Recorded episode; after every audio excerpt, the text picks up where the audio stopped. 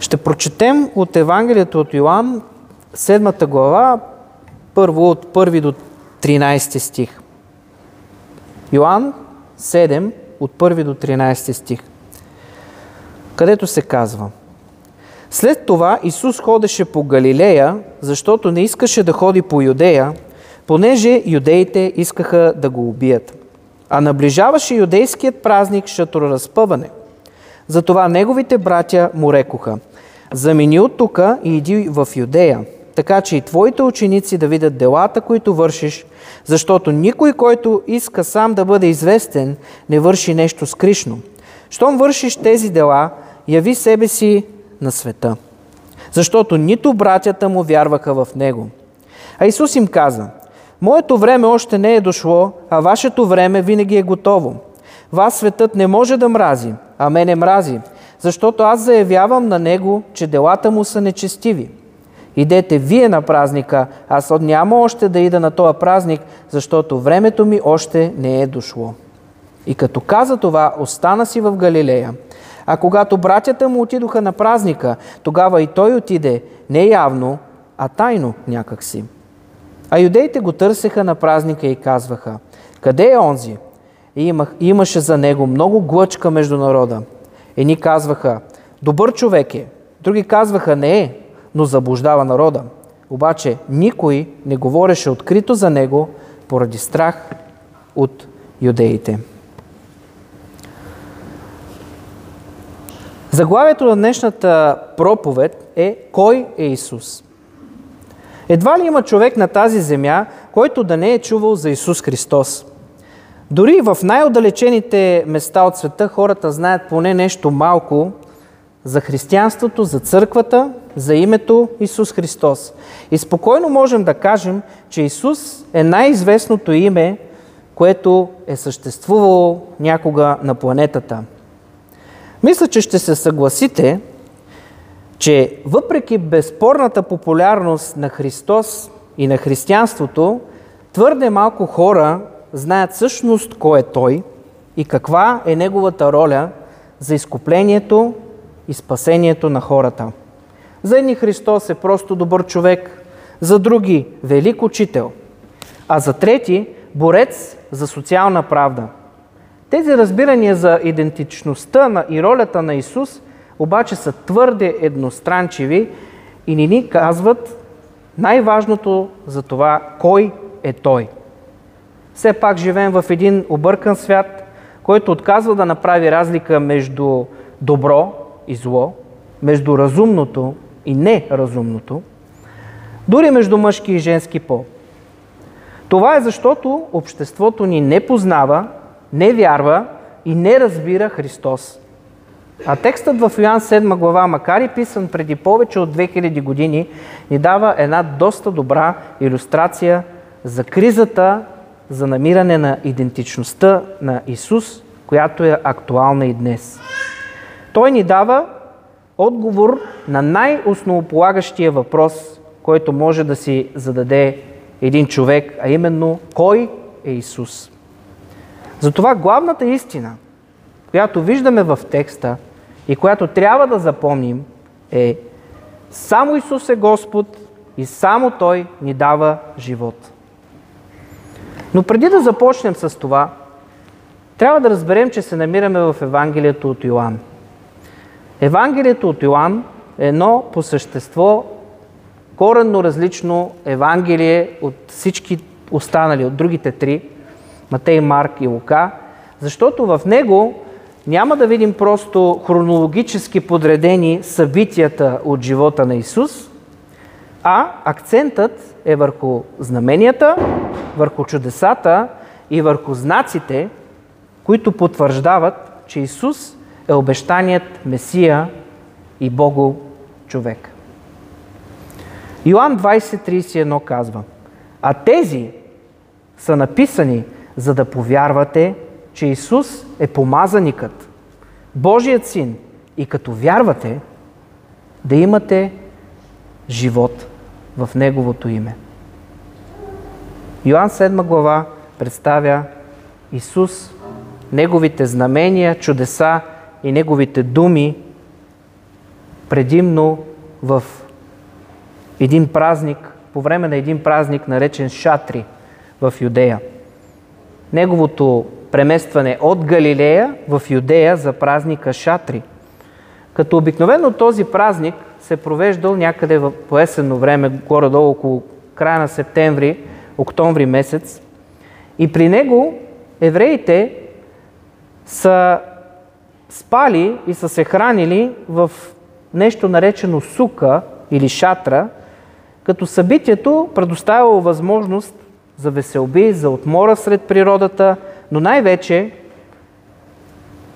благодарност към Бога за всичко, което Той е направил за природата, за избавлението от Египет и четене от различни текстове на Словото, разбира се, от най-вече от Левит и Второзаконие, постановяващи нуждата от този празник шатри. Тоест, те са прекарвали нещо като в днешно време, време на палатки, но с целта да прославят Твореца и Избавителя на Вселената, който ги е избавил от Египет и, кой, и всъщност възхваля, възхвалявайки грижата на Бог по време на странстването на евреите в пустинята.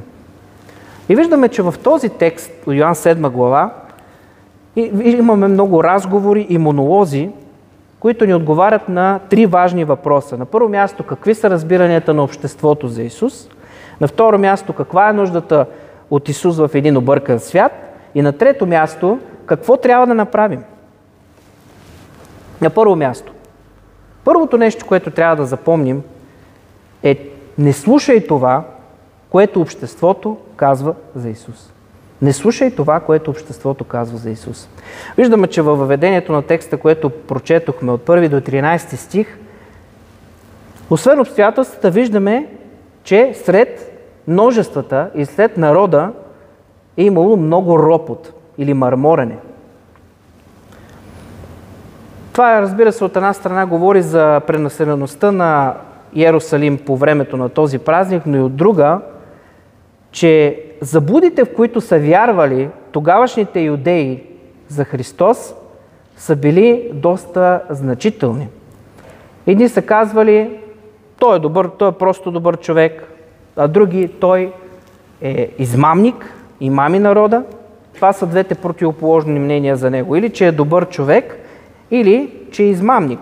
Но дори тези двете мнения за него бяха изключително едностран, едностранчиви и не представяха кой всъщност е той.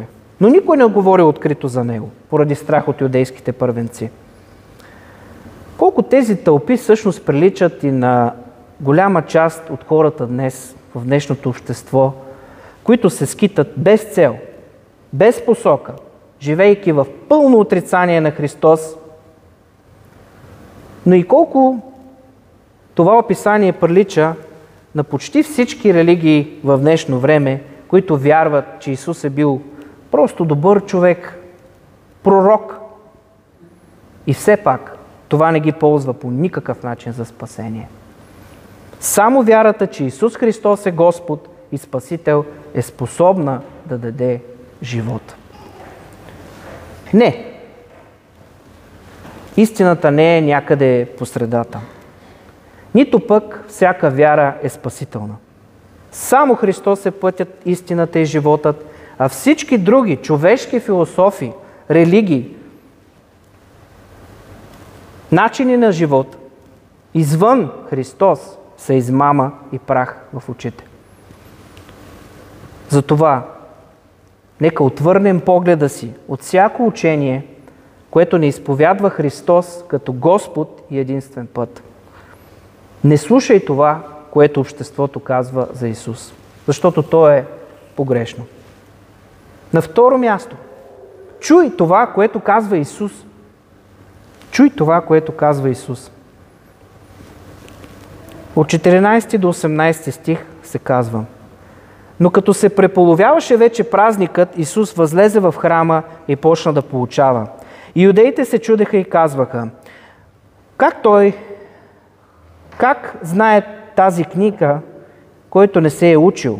Исус в отговор им каза, Моето учение не е мое, а на онзи, който ме е пратил.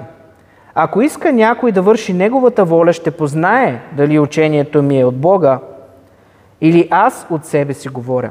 Който говори от себе си, търси своята слава, а който търси славата на онзи, който го е пратил, той е истинския, истински и в него няма неправда. Тук в завръзката всъщност на текста виждаме Исус да получава именно по време на празника шатри. Хората виждате, че са изумени от неговите учения, въпреки че Исус няма формално образование, той познава закона, познава писанията. И Исус отговаря, че той не се е нуждае от това образование, защото той самия е пратен от Бог да възвестява Божието Слово. Бог е този, който го е пратил. Неговите учения не са негови собствени, които той е освил по а, линия на своето светско или религиозно образование. Но Бог го е пратил и той му е дал учението. Но най-важното, което трябва да знаем е, че Исус не търсеше собствената си слава, а славата на този, когато го е пратил. Не търсеше собствената си слава, а славата на този, който го е пратил. И това, разбира се, не означава а, в никакъв случай, че Исус не е имал никакъв собствен авторитет, или не е Божий син, или че не е Господ. А авторитетът на Исус Христос да говори и да действа от името на Своя Отец за прощаване на греховете, за произнасяне на съд, за обещание на вечен живот на тези, които вярват в Него, се изява именно на Неговото божествено естество. Божествеността на Исус често а, бива отричана от различни лъжи учители, които се опитват по този начин да я омалуважат и да кажат, че Исус не е имал собствен авторитет, но Той е имал единствено авторитета, който Неговият Отец, който е Бог, му е дал. Но авторитетът на Исус Христос е именно подчертан в тези стихове. Защото се вижда както в Неговите дела, така и в Неговото учение. Защото никой друг обикновен човек не би могъл да говори думите, които Исус изричаше в тези стихове. Ако Исус не беше Бог, и ако Исус сега не е Бог, то Той никога не можеше да говори за прощение на грехове, никога не можеше да говори за, а, за изкупление, никога не можеше да извърши това изкупително дело а, на кръста, защото изкуплението ни се нуждаеше от един съвършен богочовек, който да страда и да умре на кръста за нас, за да можем ние да бъдем живи днес. Затова да чуем какво казва Исус. Той е Господ. Той е Спасител. И само Той ни дава живот. Иоанн 7.19 казва Не ви ли даде Моисей закона? Но пак, никой от вас не изпълнява закона. Защо искате да ме убиете? И по-надолу се казва. Моисей ви даде обрязването. И в събота обрязвате човека. Ако се обрязва човек в събота, за да не се наруши Моисеевия закон, на мен ли се гневите, задето напълно изцелих човек в събота? Не съдете по изглед, а съдете справедливо. Именно в, оглед на, в отговор на обвиненията, че Исус нарушава Моисеевия закон чрез извършване на чудеса в събота, Исус ясно показва, че Неговите действия са в съответствие с Божията воля. И въпреки, че Исус е изцелил наистина в един почивен ден, в съботата, човек и го е а, по, този начин, по този начин е извършил вид работа, законът постановява въздържането от работа, но не постановява, че Бог стои пасивен в съботния ден и не може да извърши абсолютно никакво чудо а, чрез хора, неговите хора и неговите пророци. Така че а, това въздържание от работа в съботния ден е едно от клеветническите обвинения, които юдейските първенци а, поставят пред Исус, че Той всъщност е този, който е нарушил закона в тази ситуация, като именно, а, именно закона постановява обрязването, всъщност а, основният ритуал, основното, основно, а, основното действие, което юдеите извършват, за да, за да влезе един човек в юдейското общество, обрязването се случва именно в съботния ден. Така че Исус ги укорява, че те изкривяват закона и а, го обвиняват в нещо, което той не е извършил. И разбира се, като протестанти и реформирани християни, ние вярваме, че старозаветните закони се делят на три основни категории. Това са церемониален закон, разбира се, морален закон и съдебен закон. Или това са наречени граждански закони. Моралният закон не кради, не убивай, не прелюбодействай и така нататък е напълно валиден на 100% днес в днешно време. На второ място, церемониалният закон е изпълнен в Христос. Всички от тези свещенодействия, които са извършвани в Стария Завет, са изпълнени в Христос и те не са валидни за нас като вярващи хора. Ние в тях виждаме предобраза на самия Господ Исус Христос. Но има и съдебни и граждански закони, които са приложими само в тяхната обща справедливост, т.е. в общия смисъл на думата във връзка с моралния закон. И много хора днес, четейки тези стихове, а, и, и други, разбира се, доста по-ясни, виждат в а, това, което казва Христос, един вид, че Той казва, няма значение вече, няма вече значение, че Бог е постановил определени неща в Стария Завет. Те вече не са валидни за, за нас днес, защото аз, Христос, изпълних закона. И това е една много голяма заблуда. Ние днес сме също толкова отговорни за действията си пред Бога спрямо моралния закон, също толкова колкото са били и евреите, и юдеите. Законът не е отминал, и е валиден за християните днес. Но ние не трябва да го изкривяваме. Много хора днес мислят, че могат да живеят начин на живот, който противоречи на закона, но истината е, че всеки се страхува от това да извърши убийство, например, защото знае, че ще попадне пред определени наказания не само а, от нашата светска държава, но и също така ще бъде а, дисциплиниран в църквата. Но закона, който Исус всъщност казва, че не нарушава в случая, а, от, отразява това, че той познаваше закона и че той го приемаше а, като, като Божие Слово, но юдеите се опитваха да го изкривят и да го вкарат в а, грях един вид, чрез това, което казват.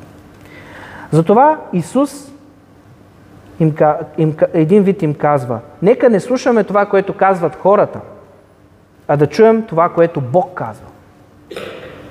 Чуй това, което казва Исус.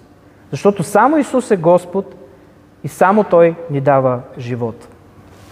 И стигаме до, третия, до третата важна истина – осъзнае нуждата си от Исус. Осъзнае нуждата си от Исус. Ще прочетем 37 до 39 стих. А в последния ден, великия ден на празника, Исус застана и извика, казвайки, ако някой е жаден, нека дойде при мене и нека да пие.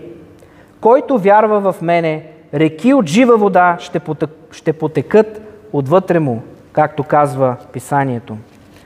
А това каза за духа, който вярващите в него щяха да приемат, защото Светия Дух още не бе даден, понеже Исус още не бе се прославил. Намираме се в кулминацията на историята. Исус извиква. Исус вика. Прави ли впечатление този стих? Не, Исус не говори тихо. Не, Исус не стои а, стои в края на, на множествата, милвайки юдейските свещеници, говоряки им колко са, колко са добри и как не трябва да, да вършат зли дела. Не, той извиква. Извиква, защото е нужно да, да се възвести истината с пълен глас. Ако някой е жаден, нека дойде при мене и да пие. И ни се казват две неща. От една страна трябва да осъзнаеме нуждата си от Исус. А от друга страна, какво ще се случи в живота ни, след като осъзнаем нуждата си от Исус. Защото само Исус е Господ и само Той ни дава живота. В гръцкия текст да бъдеш жаден изразява от една страна, разбира се, физическата нужда на човешкото тяло от а, вода, от течности, но думата има и преносен смисъл. И този преносен смисъл е именно духовната жажда. Силната нужда от задоволяване на духовни потребности, които само Бог може да утоли. И колко хора днес, в днешното време, жадуват за власт, за пари, за социално положение, за развитие, за кариера, за издигане. А само едно е нужно. Да жадуваме за Исус, да осъзнаем нуждата си от Него, нуждата си от този, който е способен да промени живота ни и да ни даде всичко останало, от което се нуждаем да живеем пълноценно. И какво още се казва? От отробата на вярващите, след като човек осъзнае нуждата си, ще потекат реки от жива вода. Реки от жива вода. Наистина само жените са благословени с това да имат отроба, но тук отробата символизира цялото вътрешно естество на човека. Всичките желания, всичките чувства, цялото сърце, които, когато Бог докосне нашите сърца, са озарени от обновлението на духовния живот, именно след новорождението. Живата вода е резултатът от нашето новорождение следване на Бога чрез приемане на Исус. След като осъзнаем нуждата си от Исус и Бог докосне сърцето ни, реки от жива вода, от обновен живот, текат в нас.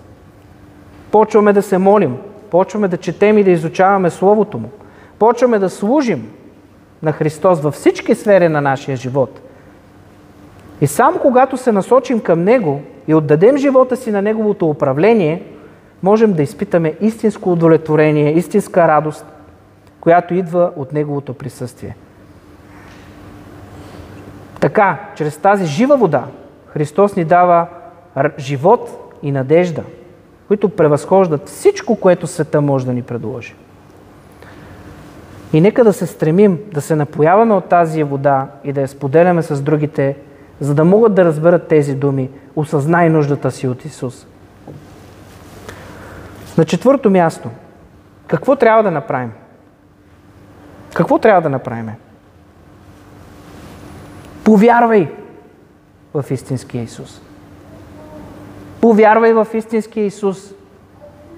Не вярвай в това, което света ти казва. Повярвай в Него. Йоан 40-44 казва Тогава някои от народа, които чуха тези думи, казваха Наистина е този пророкът, други казваха Този е помазаникът. Някои пък казваха Нима от Галилея ще дойде помазаникът. Не рече ли писанието, че помазаникът ще дойде от Давидовото потомство и от градеца Витлеем, откъдето беше Давид? И така възникна раздор относно него между народа. И някои от тях искаха да го хванат, но никой не сложи ръце върху него. Виждаме, че в разръзката на текста някои от тях започват, от юдейските правенци от народа, започват да спорят за идентичността на, на Исус. И ни казват, че е пророк. Други смятат, че Той е помазаникът, Месията, Христос. Настъпва едно разделение между хората. Някои искат да го хванат, други искат да го последват, но никой успява да го направи това нещо. Трети пък не успяват да го, да го хванат, въпреки че се опитват да го направят. Желанието за ареста на Исус, един вид, се сблъсква с съпротивата на мнозинството, които вярват в Него. И фарисеите и главните свещеници а, са разделени за Исус. Стават размирици. Но в крайна сметка тези спорове, които продължават и до 52 стих, виждаме, че Исус е наречен пророк. Човек, който е вдъхновен от Бога, знаете, да говори Божието Слово, да разкрива Неговата цел и воля. Но не се знае, те не знаят всъщност, дали това е пророк или дали това е пророкът. Разбирате ли какво искам да кажа? Пророкът, Месията, Спасителят. Имало е много пророци. Имало е Исаия, Еремия. Няма да ги избравяме всичките. Но спорът беше дали това е пророкът. И ние знаем, че има много религии по света, казахме вече, които Исус се приема за пророк. Исус в Исляма е пророк на Аллах. Но достатъчно ли е това? Достатъчно ли е да имаме един, един пророк, който да умре за нас? Достатъчно ли е да имаме един добър човек, който да умре за нас?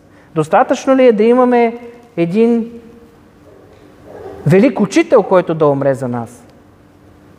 Повярвайте ми, Петър Дънов умря и беше погребан и не умря за нас. Джозеф Смит умря и беше погребан и не умря за нас. Мухамед умря и беше погребан и не умря за нас. Ние имаме Бог. Ние имаме Богочовекът Исус, който показва своята идентичност, но и умря за нас и ни изкупи от нашите грехове. Исус беше пророкът, обещан в Стария Завет, чрез когото ние имаме изкупление, помирение с Бога и вечен живот. Само Исус е Господ и само Той ни дава живот. Затова повярвай в истински Исус. И затова, пазейки ума и сърцето си от влиянието на обърканото общество около нас, нека да осъзнаем нуждата от Спасител. Нека да послушаме думите на Исус и да повярваме в Него, следвайки го до последния дъх на живота си. Защото отговорът на въпроса кой Исус е само един. Исус е Господ и само Той ни дава живота. Затова призивите към нас днес са не слушай това, което обществото казва за Исус. Чуй това, което Исус казва за себе си. Осъзнай нуждата си от Исус. Повярвай в истинския Исус. И още един призив. Живей за Исус. Амин. Нека да се помолим. Господи, благодаря Ти за Твоето вечно Слово. Благодаря Ти, че продължаваш да ни учиш от Него и че ни даваш думи на вечен живот, които да приложим в нашия живот и така да имаме един живот прослава на Тебе. Амин.